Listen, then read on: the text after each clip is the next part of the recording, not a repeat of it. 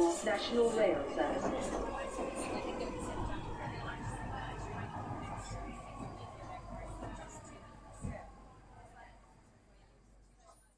Bine ai revenit în stația Londra. Eu sunt Manuel Cheța de la manuelcheța.com și tu asculti podcastul Un român în Londra. Suntem la episodul 218 și după cum bine auzi, am COVID. Ei, nu se putea să scap. În uh, acest episod 2018, am 218, am să vorbesc despre ultimele zile ale lui Boris Johnson, a.k.a. Bozo, despre veșnicul Brexit și despre mica mea aventură cu COVID-ul. Iată cum se întâmplă în momentul de față. Acest podcast, acest episod se numește Bozo No Bozo. Înainte de orice, podcastul de față este partea Think Digital Podcast Network și mă găsești pe Podbean, iTunes, Spotify, Radio.uk și pe chrisliniuțetravel.com și bineînțeles pe YouTube. Recomandarea de carte rămâne aceeași, adică Innovators Dilemma de Clayton M. Christensen. N-am mai citit mai nimic de un timp bun, dar uh, sper să încep să citesc săptămâna viitoare după ce mă scap de COVID-ul ăsta. Ca oameni fain, care fiecare dată îi laud pe cei de la ROE Hub, The Romanian and Eastern European Hub, care se ocupă de suport pentru muncă și violența domestică. Mai sunt cei de la The 3 Million pe Twitter, care se ocupă de drepturile europenilor. Centrul Filia, cu filia, centrul punct filia pe Facebook, se ocupă de drepturile femeilor și eclair.org, conștientizarea ta- problemei traficului de persoane. Patru grupuri faine, ROE Hub, The 3 Million, Centru Filia și eclair.org, grupuri foarte faine. Și iată-ne la rescruce, tocmai când m-a lovit uh, COVID-ul. În mod normal ar fi trebuit să stau cu minte, nici să nu lucrez, nici să fac podcast, nici nimic, dar uite că fac pentru că am avut uh, norocul să nu am o variantă foarte dureroasă de COVID, am nasul înfundat, vocea mi este schimbată, o să supraviețuiesc o săptămână chiar așa, lucrez puțin mai lent, vorbesc puțin mai încet, viața este mai pe viteza melcului, însă asta este viața, știi cum este. Mai devreme să mai târziu, tot urma să fac COVID și cred că nu există scăpare pentru nicio persoană de pe planeta asta.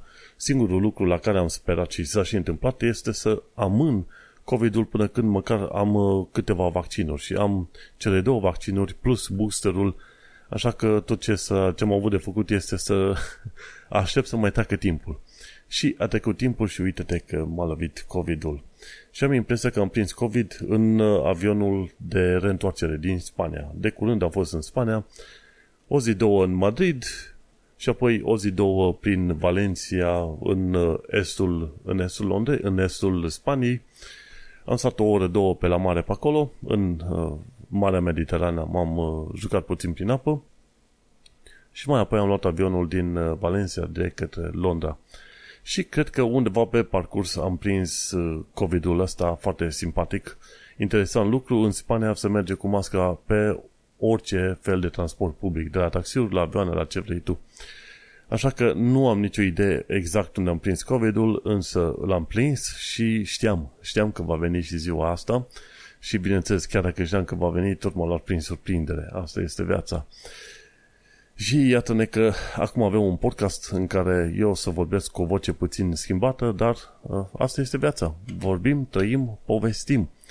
Și uite cum, subiectul mare al zilei este Bozo no Bozo. Adevărul este că în ultimele, ce știu, probabil patru zile au fost, uh, să zicem, scandaluri mari legate de prezența lui Boris Johnson în guvernul britanic. Se pare că și-a pierdut încrederea propriului partid. Uh, oamenii din cabinetul lui, din uh, guvern, încep să-și dea demisia pe bandă rulantă. Mi se pare că la un moment dat, în termen de 24 de ore, și-au dat demisia, cred că vreo 8 sau 10 membri ai uh, cabinetului. Și mi se pare că își vor da sau și-au dat demisia mulți alții pe parcurs. Efectiv, uh, mi se pare că trebuie să construiască un guvern nou nouț în afară de Ben Wallace, care e ministrul apărării și care nu prea a fost implicat în tot felul de discuții din astea politice. El asta pe partea lui pe acolo. Dar o bună parte și-au dat demisia, inclusiv uh, Sajid Javid, dacă ți bine minte, și Rishi Sunak și toate discuțiile au fost că, ok, acum chiar ar fi vremea ca Boris Johnson să-și dea demisia și el din guvernul ăsta să se ducă învătindu-se. Adevărul este că conservatorii s-au uh, întors împotriva lui Boris Johnson pentru că guess what, un nou scandal a apărut și anume faptul că pusese în poziție înaltă pe cineva care avea, să zicem, uh, veleități de abuzator. Și atunci abuzator în sensul că uh, adinsese bărbați undeva într-un mod mai lașiv, ceva de genul ăsta.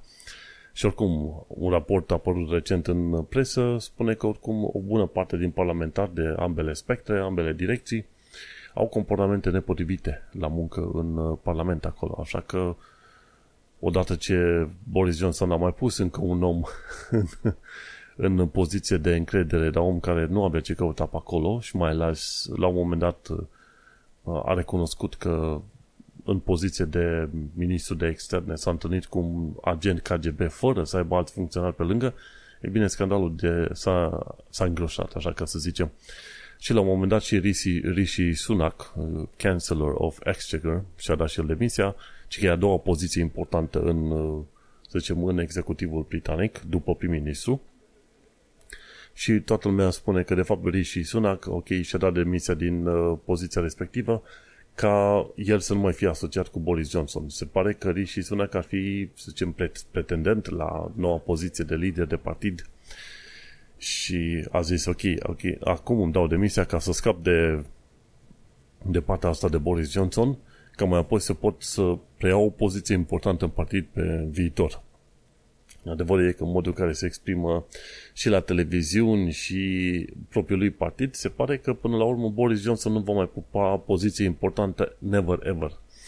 Și cum mai spuneam mai de mult, faptul că a apărut războiul ăsta, Rusia a atacat Ucraina, a fost probabil o gură de respiro pentru Boris Johnson. S-a bucurat că poate să mai fugă repede de problemele din UK generate de propria lui mână, să se ducă repede până în Kiev, să zică, uite, băi, ucrainienilor vă ajutăm cu niște armament și bani și ce vrei tu pe acolo. Și se pare că până la urmă oamenii se cam țatură de Boris Johnson și de circul lui și că mai devreme sau mai târziu va fi dat afară.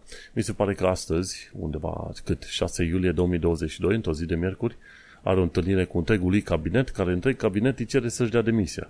Boris Johnson cel mai probabil nu-și va da demisia și așa că se pare că cumva conservatorii vor încerca să-l dea afară undeva prin perioada lui septembrie-octombrie cel mai târziu. Și de-aia a fost o rebeliune pe față, efectiv o rebeliune pe față și iese în continuare. Iar ăștia de la Sky News TV, la un moment dat, a făcut un live cu ușa de la Number 10 fără să se întâmple nimic acolo, doar un live cu ușa de la Number 10. Cred că ori întrege am filmat ușa aia goală. Cred că a fost cel mai British thing și probabil unul dintre o metodă destul de insultătoare a adresa lui, lui Boris Johnson să filmezi ușa aia de la Number 10. Ok, când va fi dată să afară cu șuturi? a, fost, a fost o chestie foarte tare. Bineînțeles că m-am uitat o secundă, două la înregistrarea aia, pentru că n-ai ce să vezi, e o ușă. Dar uh, în niciun caz nu au fost subtil cei de la Sky News TV. Sky TV, știi? Ja, și așa că așteptăm să vedem cum va fi treaba. Oricum, Boris Johnson se pare că nu va ajunge la următoarele alegeri generale din 2024. Partidul Conservator chiar vrea să scape de el cât mai urgent posibil. La buriști, bineînțeles că cu Sir Keir Starmer se laudă foarte mult că ar putea câștiga noile alegeri astea generale dacă ar avea loc mâine. Însă, să fim serioși, nici laburiștii n-au un plan efectiv real cu care să vină la înaintare să spună ok, cu asta vom rezolva multele probleme cu care ne, ne confruntăm în momentul de față. Dar adevărul e că, văzând cum a făcut și a reacționat Boris Johnson, în mod sigur laburiștii nu pot face mai rău. Boris Johnson este un fel de, de zic ăștia, bozo un fel de Trump al UK-ului, ceva mai calm decât, uh, decât Trumpul american, dar uh, cam pe aceeași direcții, știi, o regulă pentru el și o altă regulă pentru noi, restul prostimii. Dar asta este viața. Vom trăi și vom vedea. Ideea este că omul nostru o să dispare cât mai curând și o să se ducă învătindu-se, știi? Nimeni nu o să-i ducă dorul, dar lumea o să-și aducă aminte cât, uh, cât de aiurit și de figurant a fost omul ăsta, efectiv, gândindu-se că a pus cei mai ciudați oameni, cei mai amărâți oameni care, yes man, știi, în guvernul ăla.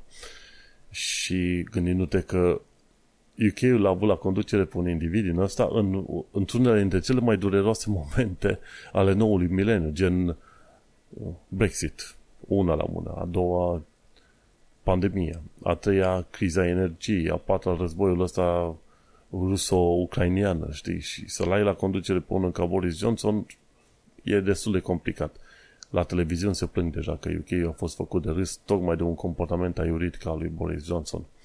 Așa că zilele lui sunt numărate și, cum ziceau foarte mulți oameni, când are loc un uh, no confidence vote, chiar dacă prim-ministrul respectiv îl câștigă, se, sunt șanse mari ca în termen de șase luni de zile acel prim-ministru să fie dat afară și mi se pare că făcuseră cei de la Sky News sau BBC o statistică și a spus, măi, în toate cazurile în care au existat no confidence vote, chiar dacă prim-ministrul respectiv le-a câștigat, în termen de șase luni de zile acel prim-ministru a fost dat afară din, din poziție, efectiv. Așa că se pare că și Boris Johnson va face parte din aceeași grupă. Cum au zis, vom trăi și vom vedea. Nu vorbesc extraordinar de des de chestiuni de politică, dar uh, câteodată merită. Iar Boris Johnson este, să zicem, vârful sau arhetipul uh, politicilor uh, nașpa ce au putut să aibă loc în ultimii 6-7 ani de zile de când, de când și dinainte de venirea mea în UK. De ce? Pentru că ai văzut cum s-a folosit Boris Johnson de tot felul de chestiuni legate de imigrație, de tot felul de discuții de antimigraționiste ca să genereze Brexitul, efectiv. Să aducă un vot împotriva Uniunii Europene și împotriva imigranților europeni și, bineînțeles, ce a făcut Boris Johnson, a povestit de multe ori, să pună o mână de imigranți împotriva unei alte mâini, mâini de imigranți ceea ce a fost o chestie destul de urâtă și nașpa. Dar, uh, vedem. Cel mai probabil că premiul lui Boris Johnson va fi să nu mai intre niciodată pe niciun fel de poziție importantă în uh, guvernul britanic ever, cât mai trăiește pe planeta asta. Oricum, la, la cum se știe că a fost mincinos de-a lungul timpului, mă și miră că a ajuns până la urmă în poziția de lider de partid conservator. Dar uh, asta spune mai mult despre modul în care funcționează Partidul Conservator și mai puțin despre calitatea de mincinoasă a lui Boris Johnson. Dar asta este altă treabă.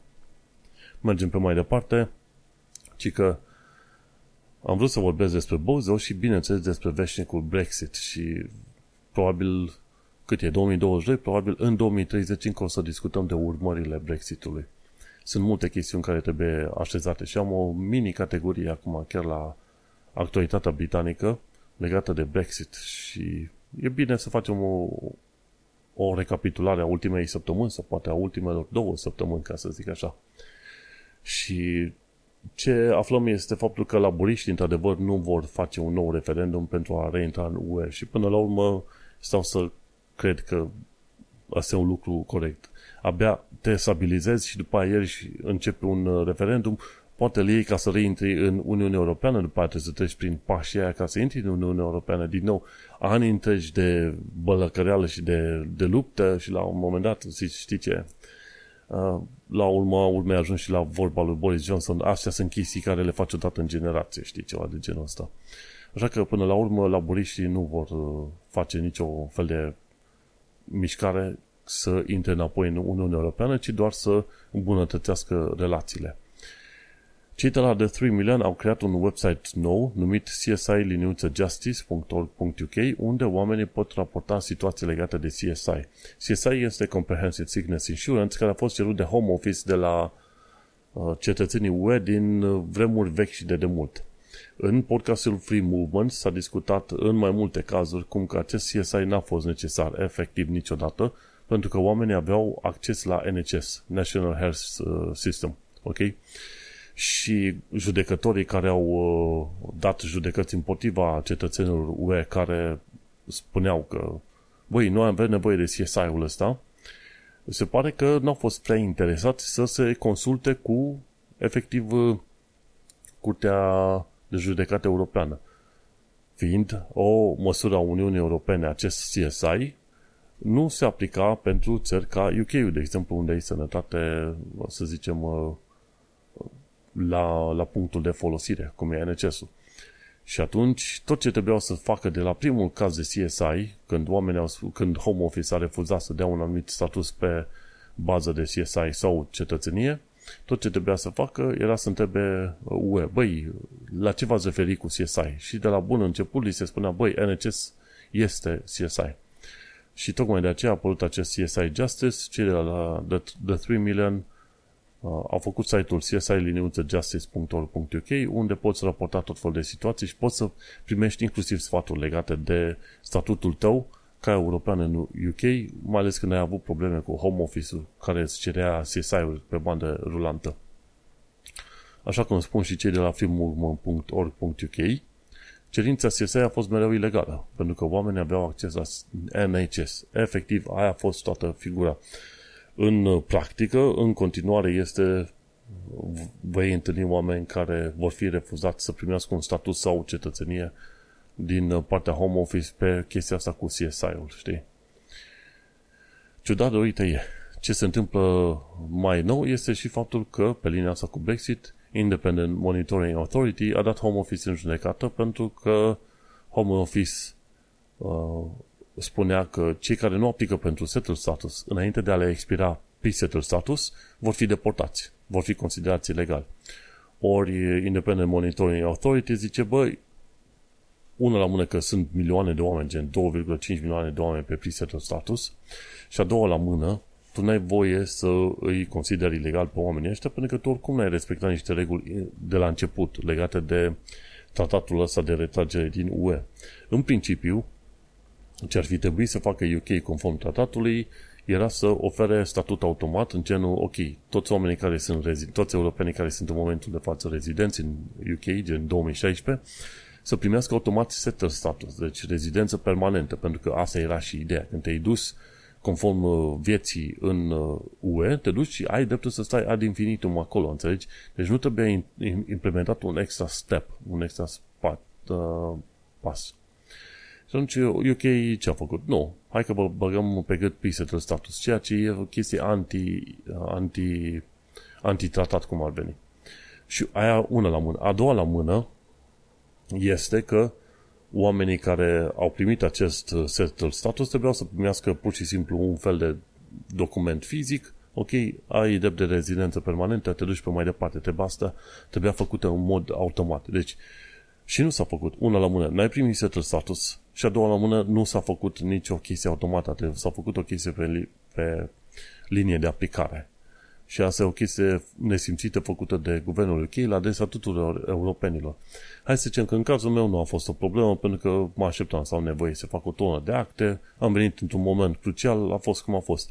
Dar gândește-te că discutăm de milioane de europeni care au trăit în UK, ce știu, 10, 20, 30, o viață întreagă, înțelegi? Ei, mai apoi fiind nevoiți să aplice pe, pentru pre și setter status, și statut la care, când Home Office a făcut verificare, s-a uitat doar pe ultimii 5 ani de zile, nu pentru pe toată perioada de re- rezidență.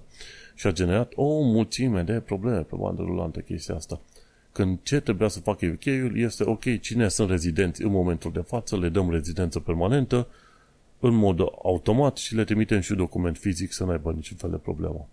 Iar UK n-a făcut treaba asta și a fost o chestie destul de nesimțită. Cum am spus, în cazul meu nu m-a afectat prea tare, pentru că oricum mă așteptam să am de, de făcut un milion de acte din asta, dar gândește-te, cei care au stat zeci de ani de zile aici, cum au fost efectiv călcați în picioare de guvernul ăsta conservator și mă gândesc că dacă ar fi fost laburiștii, poate ăia ar fi fost ceva mai grijuli, ceva mai cu bun simț în legătură cu modul în care pregăteau programul ăsta de settle, de settle status. Mă gândesc, nu știu. Și așa uite că Brexitul, bineînțeles, îi lovește pe europeni, dar să nu uităm că și Brexitul îi lovește inclusiv pe cei care credeau că vor beneficia cel mai mult. Adică, în cea mai bună parte, păturile, pătura de jos a, a UK-ului, clasa muncitoare, care, clasa muncitoare și imigranții Commonwealth. Ambii credea, ambele grupuri credeau că vor câștiga extraordinar de multe și de fapt n-au câștigat extraordinar de multe.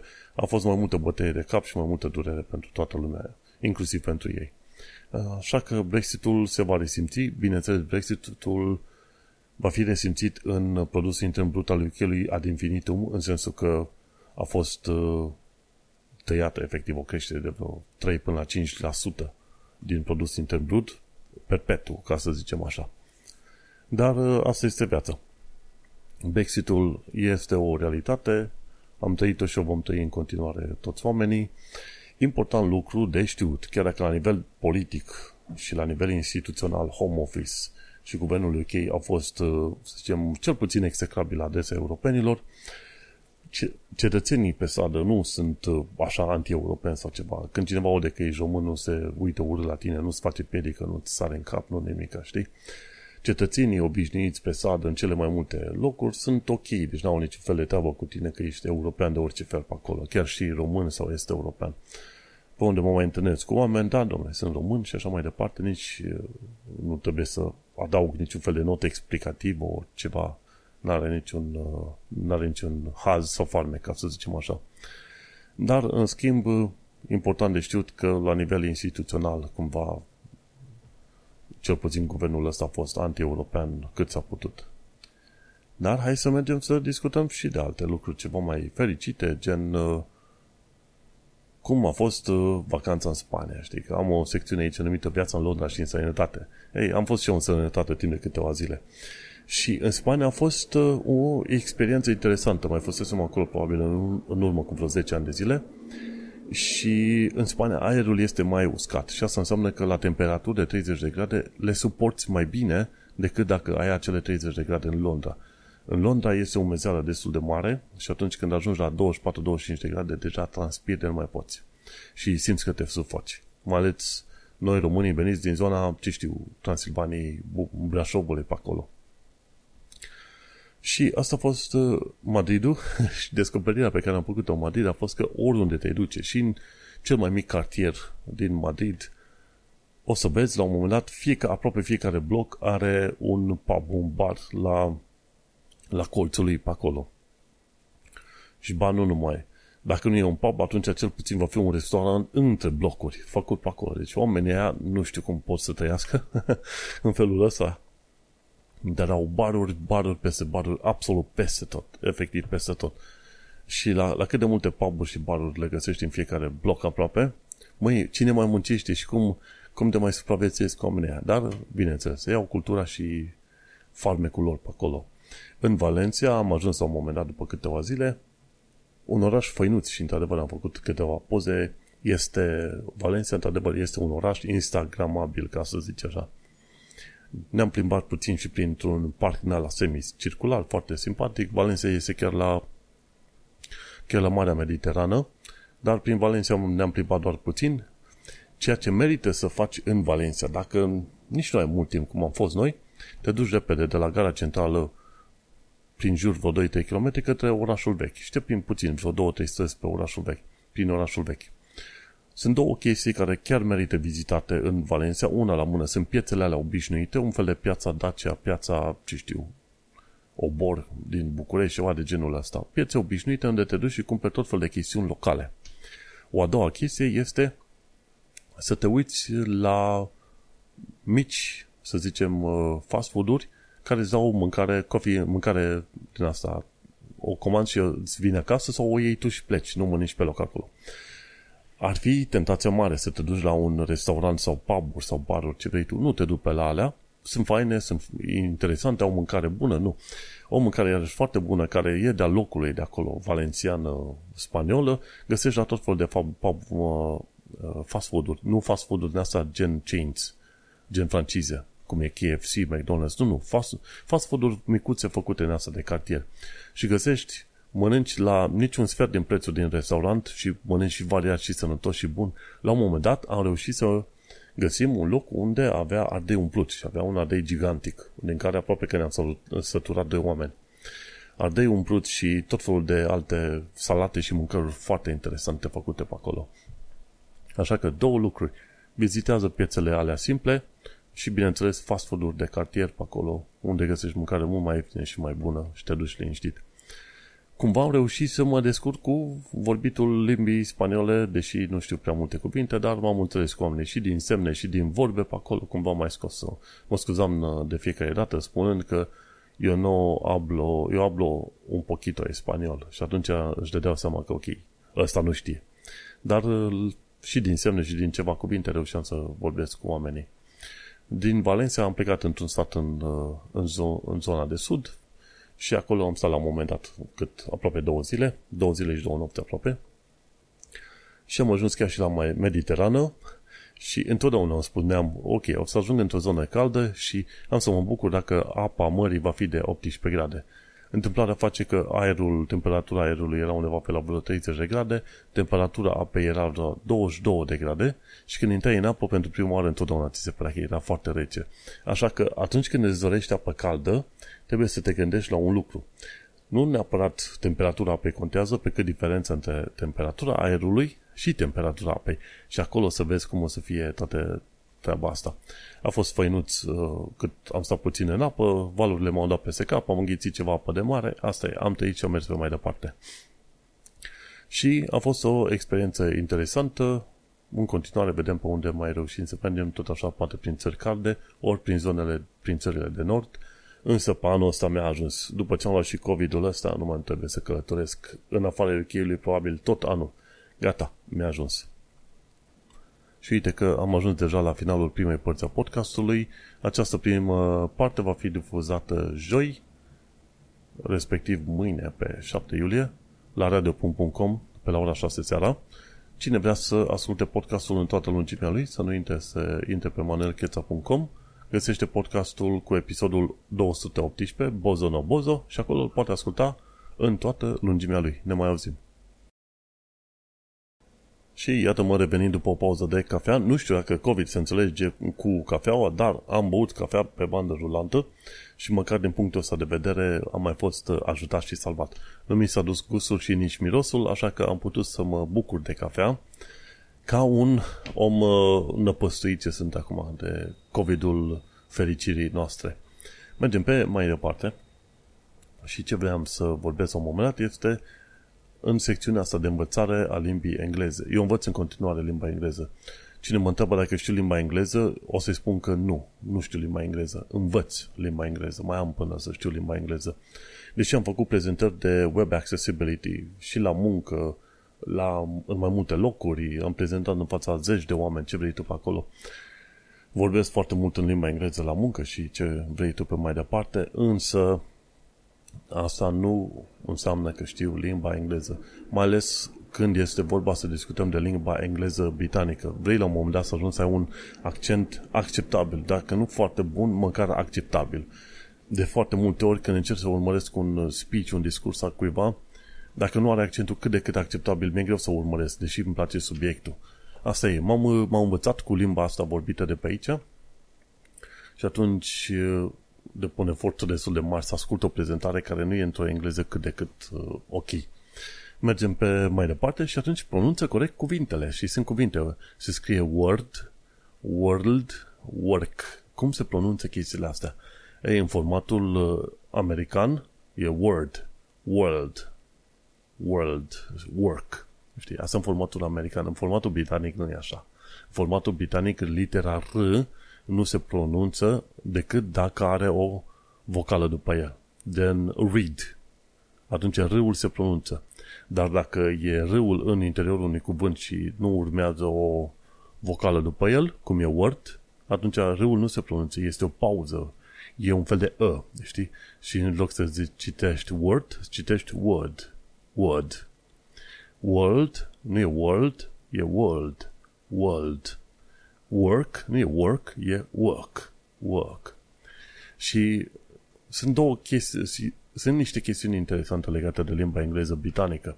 Una la mână, britanicii mănâncă silabe la greu. Secretul în a vorbi cât de cât ok în limba engleză britanică este să știi ce silabe nu se pronunță. Un alt secret este să știi ce litere nu se pronunță. Efectiv, toate literele de la A la Z nu se pronunță în anumite circunstanțe. Și următorul cuvânt, de fapt următoarele câteva cuvinte, gen uh, uh, salmon, almond, half, talc și walk, walk, au litera L și nu se pronunță L-ul respectiv. Deci salmon nu se citește salmon, se citește salmon. Deci un fel de pauză ceva. Almond nu se citește almond, se zice almond. Almond. Half nu e half, e half. Half. Știi? Talk nu e talk, e talk. Walk nu e walk, e walk. Ok? Și pe un alt cuvânt care se pronunță interesant e vegetable. Și aici nu pronunți litera E. al doilea E, vegetable, și, ci, uh, pronunți că vegetable. Vegetable. Uh, vezi? E-ul și A-ul nu se pronunță în asta. Sau chocolate. Nu zici ciocolată, zici chocolate. Nu zici confortable, zici comfortable. Comfortable. Comfortable. Deci, efectiv, ai sărit peste câteva comfortable. Comfortable. Library, nu zici, zici library, zici library. Library. Library. Jewelry. Jewelry. Jewelry. Jewelry. Parent. Parent. Parent. Nu e parent, e parent. Un singur, o singură silabă. Și un alt cuvânt pe care îl văd foarte des pronunțat destul de greșit de oameni e knowledge. Se scrie cu K, N, O, W, knowledge. Dar nu pronunți knowledge cu K, ci zici knowledge. K-ul ăla nu se pronunță de la începutul cuvântului și asta. I don't know. Când zici I don't know, nu pronunți I don't know. I don't know. Fără acel K. Și cam astea sunt cuvintele. Le mai pronunț ultima oară. Word, world, work, salmon, almond, half, talk, walk, vegetable, chocolate, comfortable, library, jewelry, parent și knowledge. Iar de aici mergem pe mai departe la sfaturi utile și anume discutăm de informații practice, desigur. Când pleci în călătorie, trebuie să iei niște cash cu tine. să nu faci greșeala pe care am făcut-o la un moment dat să schimbi bani la exchange în aeroport. Fratele meu, deci acolo ăia îți mănâncă 25% din valoarea banilor tăi. Efectiv 25%. Cel mai prost târg pe care îl poți face vreodată este să schimbi bani în aeroporturi. Cel puțin la plecare din UK. De aceea este bine să ai efectiv bani cash cu tine schimbați la bancă în țara din care pleci tu. Că tot discutam de bani, că ce să faci cu bancnotele de hârtie? Dacă ești în închei și ai încă bancnote în alea de hârtie de 20 de lire, 50 de lire, ce vrei tu, tot ceea ce trebuie să faci este să te duci la o bancă și atunci băncile ți le vor schimba în bancnote în asta de polimer, care sunt mai noi. Și atunci nu o să ai niciun fel de probleme cu noile bancnote din polimer. Și un ultim sfat, o ultimă informație practică, atunci când cauți numărul de telefon al companiei de servicii, mergi direct pe site-ul companiei. Nu suna la primele numere pe care le vezi în Google.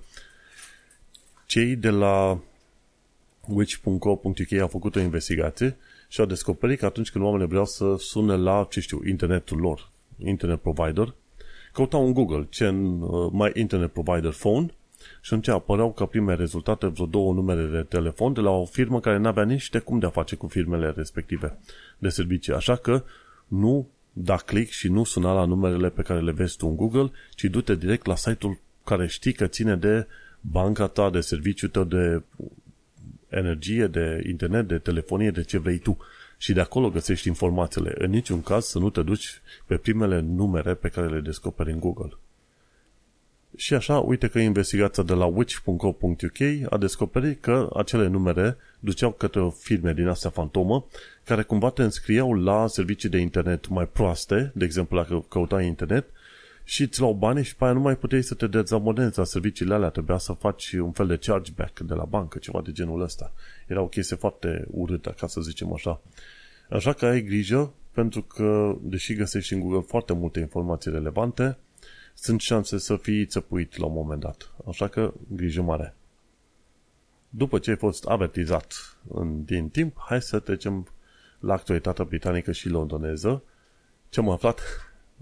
Bozo Out. Sky TV, filmare live cu ușa de la Number 10. Asta a fost o chestie foarte tare și aș putea zice chiar foarte britanică. N-au trebuit să spună nimic, n-au trebuit să înjure, n-au trebuit să facă absolut nimic, doar să filmeze timp de, ce știu, câteva zeci de minute, ușa de la Number 10 fiind închisă. Genială fază de la Sky TV. Ce să ne uităm pe mai departe este faptul că apar tot mai multe cazuri de COVID și uite că și eu am prins. Unele sunt chiar de import. Dar uh, asta este viața. Cum am mai spus, efectiv urma să fac COVID mai devreme sau mai târziu, nu scăpăm. Și sunt șanse că până va trece pandemia asta, fiecare om care a făcut COVID să mai facă încă de vreo două, trei ori. Nu scăpăm așa de ieftin. Ce am mai aflat de curând este faptul că vor fi tot felul de greve pe la companiile aeriene în vară, inclusiv British Airways, Heathrow, deci compania aeriene gen Blue Air, British Airways, uh, Wizz Air, dar și pe la aeroporturi gen Gatwick, Heathrow, Luton, ce vrei tu pe acolo, Manchester, ce vrei. Și atunci ai grijă mare cum îți stabilești călătoriile, pentru că sunt șanse să nu reușești să mergi în călătoria aia. Așa că fii foarte atent, ia niște asigurări pe măsură, în așa fel încât să nu îți pierzi banii și timpul aiurea. Pentru că vor fi greve și vor fi greve destul de urâte. O chestie ciudată, s-a descoperit poliomielită în canalizarea din nord-estul Londrei. Ci că ar fi cel mai probabil de la un vaccin sau medicamente care nu și-au făcut, uh, să zicem, rostul pe cum trebuia și au generat uh, boala în uh, persoanele respective. Se pare că există anumite vaccinuri și medicamente folosite pentru zona Pakistanului încolo, care se folosesc de virus inactivat. În anumiți oameni, acel virus inactivat se reactivează și infectează pe oamenii respectiv cu poliomelită. Și mi se pare că până la urmă s-au găsit ceva urme de poliomelită în canalizarea din nord-estul uh, Londrei. Și se presupune că ar fi de la asemenea medicamente care nu au funcționat sper cum trebuie pentru oameni care vin sau se duc în zona Pakistanului poliomelita a dispărut din lumea asta modernă, civilizată, dar încă există în anumite părți de pe globul ăsta, la fel cum există și tuberculoza, mi se pare, prin zone din India. Așa că, tocmai de aceea, când pleci în călătorie în tot felul de țări, întreabă foarte bine și la GP și pe oriunde poți, ok, ce fel de vaccinuri, ce fel de medicamente trebuie să iau cu mine, pentru că nu te poți duce oricum în țările respective.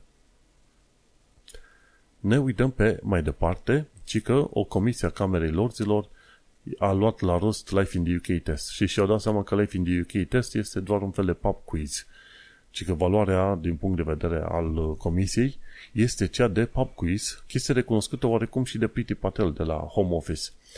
Nu aș putea zice că ar fi neapărat un pub quiz, dar în schimb Life in the UK, cărțulia respectivă, are chestiuni foarte atent alese și, să zicem, cosmetizate din uh, istoria și cultura Marii Britanii.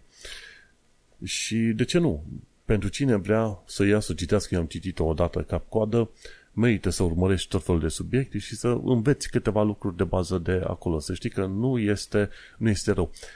Faptul că Life in the UK test nu este cuprinzător pe cum ar trebui sau că nu scoate în evidență cum ar trebui valorile UK-ului, asta este o altă problemă.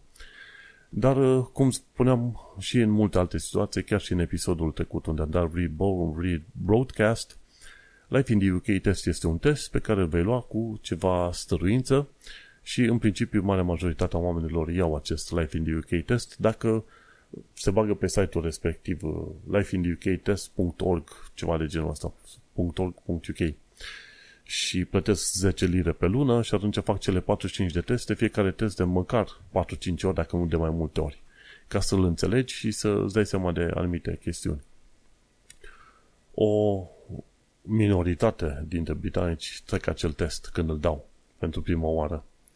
Așa că gândește-te, cum zicea și Piti Patel la un moment dat, are rol de pub quiz în multe situații. Este cumva un, uh, pas de inițiere în uh, luarea cetățeniei, îl vei face și pe asta și vei trece. Asta este viața. Dar, într-adevăr, cum au spus mai mulți oameni, într-adevăr, și eu recunosc, ar trebui să fie un, uh, un manual ceva mai complet și un manual ceva mai sincer cu, cu sine și cu UK și cu ce vrei tu pe mai departe. În fine, ce am mai aflat de curând este că populația din Tower Hamlets a crescut cel mai mult din tot UK în ultimii 10 ani de zile. Tower Hamlets este districtul în care locuiesc eu în perioada asta în Londra. Și Tower Hamlets începe de la Tower Bridge, efectiv din zona aia de la Tower Bridge, și se duce până puțin mai încolo de Poplar și are inclusiv partea asta de Isle of Dogs. Când te uiți la hartă, vezi un U foarte pronunțat în harta Londrei, făcut de către râul Tamisa și ăla e Isle of Dogs, cam în zona aia stau eu. Important în toată afacerea asta este că Tower Hamlets toată, tot districtul este cam cât, ce știu, cât Brașovul ca populație, ca suprafață este ceva mai restrâns, însă au câștigat foarte mulți oameni pentru că migrație mare și din astea, dar probabil și din uh, România, uite, dacă eu am venit în, în zona Tower Hamlets, deja le-am stricat ăstora statisticile. Și cu asta basta. Deci, într-adevăr, Tower Hamlets a crescut cel mai mult din tot uk în ultimii 10 ani de zile. Se știe că în, în Tower Hamlets este o populație foarte mare de pakistanezi și de Bangladesh. Și îți dai seama, cam acolo a crescut foarte mult uh, populația. Ce ne uităm pe mai departe, ultimele două știri pe ziua de astăzi, ci că 600 de angajați de la TFL au salarii peste 100 de mii de lire. Ori este, este un salariu extraordinar de bun sub orice formă ai luat toată chestia asta, știi? Bine, te poți aștepta ca aceia care au peste 100 de mii de lire să fie în poziții de management. Dar 600 uh, de angajați să aibă peste 100 de mii de lire e destul de interesant. Cine știe ce ce poziții și ce roluri au în mod specific. Totuși, dacă vreau să spun ceva, din punct de vedere al developmentului, modul în care este aplicația de TFL și aia de Oyster și site-ul de TFL, să știi că merg foarte bine. Așa că dacă o parte din acești 100 de mii, adică salariile astea mari, sunt trimise către echipele de IT, eu sunt foarte mulțumit pentru că ei au, cei de la TFL au un API extraordinar de bun, funcționează rapid, este bine organizat și, într-adevăr, site-ul funcționează exact cum te-ai aștepta să funcționeze, foarte modern și foarte bun. Deci m-aș bucura dacă o bună parte din acei 600 să fie de fapt în echipa de IT care creează site-ul ăsta de la TFL. Și nu odată am aflat că cei care lucrează la TFL, de la, de la cei care fac curățenie până la cei care conduc uh, trenurile respective au salarii bunicele și cumva am înțeles că este bătaia mare și cine vrea să lucre la TFL, prim, în primul și în primul rând trebuie să aibă o cunoștință în interiorul TFL-ului, să-i facă un referral și mai apoi să se angajeze, căci că nu este, este deloc ușor să te angajezi din afara TFL-ului. Este o chestie foarte interesantă și bună de știut. Dar, în schimb, salariile sunt bune, viața este bună la TFL. Pe mai departe, ce am aflat, ultima știre, Glastonbury Festival a revenit după pandemie, ci că vreo 2 ani de zile a fost închis și acum a revenit. Glastonbury a pornit prin anii 70 ca un fel de festival al hippie de, ce știu, 1000-2000 de oameni și acum a ajuns să aibă zeci de mii de oameni, să fie un festival de bine stabilit. Nu știu efectiv prea multe ce înseamnă acest Glastonbury Festival, dar mă gândesc că este un festival de muzică într-adevăr pe 5 zile, că acum citesc din uh, Google, în zona Pilton, Somerset, în Anglia. Și cam atât. Aș merge acolo, uite, 200.000 de oameni, poate să meargă liniștit.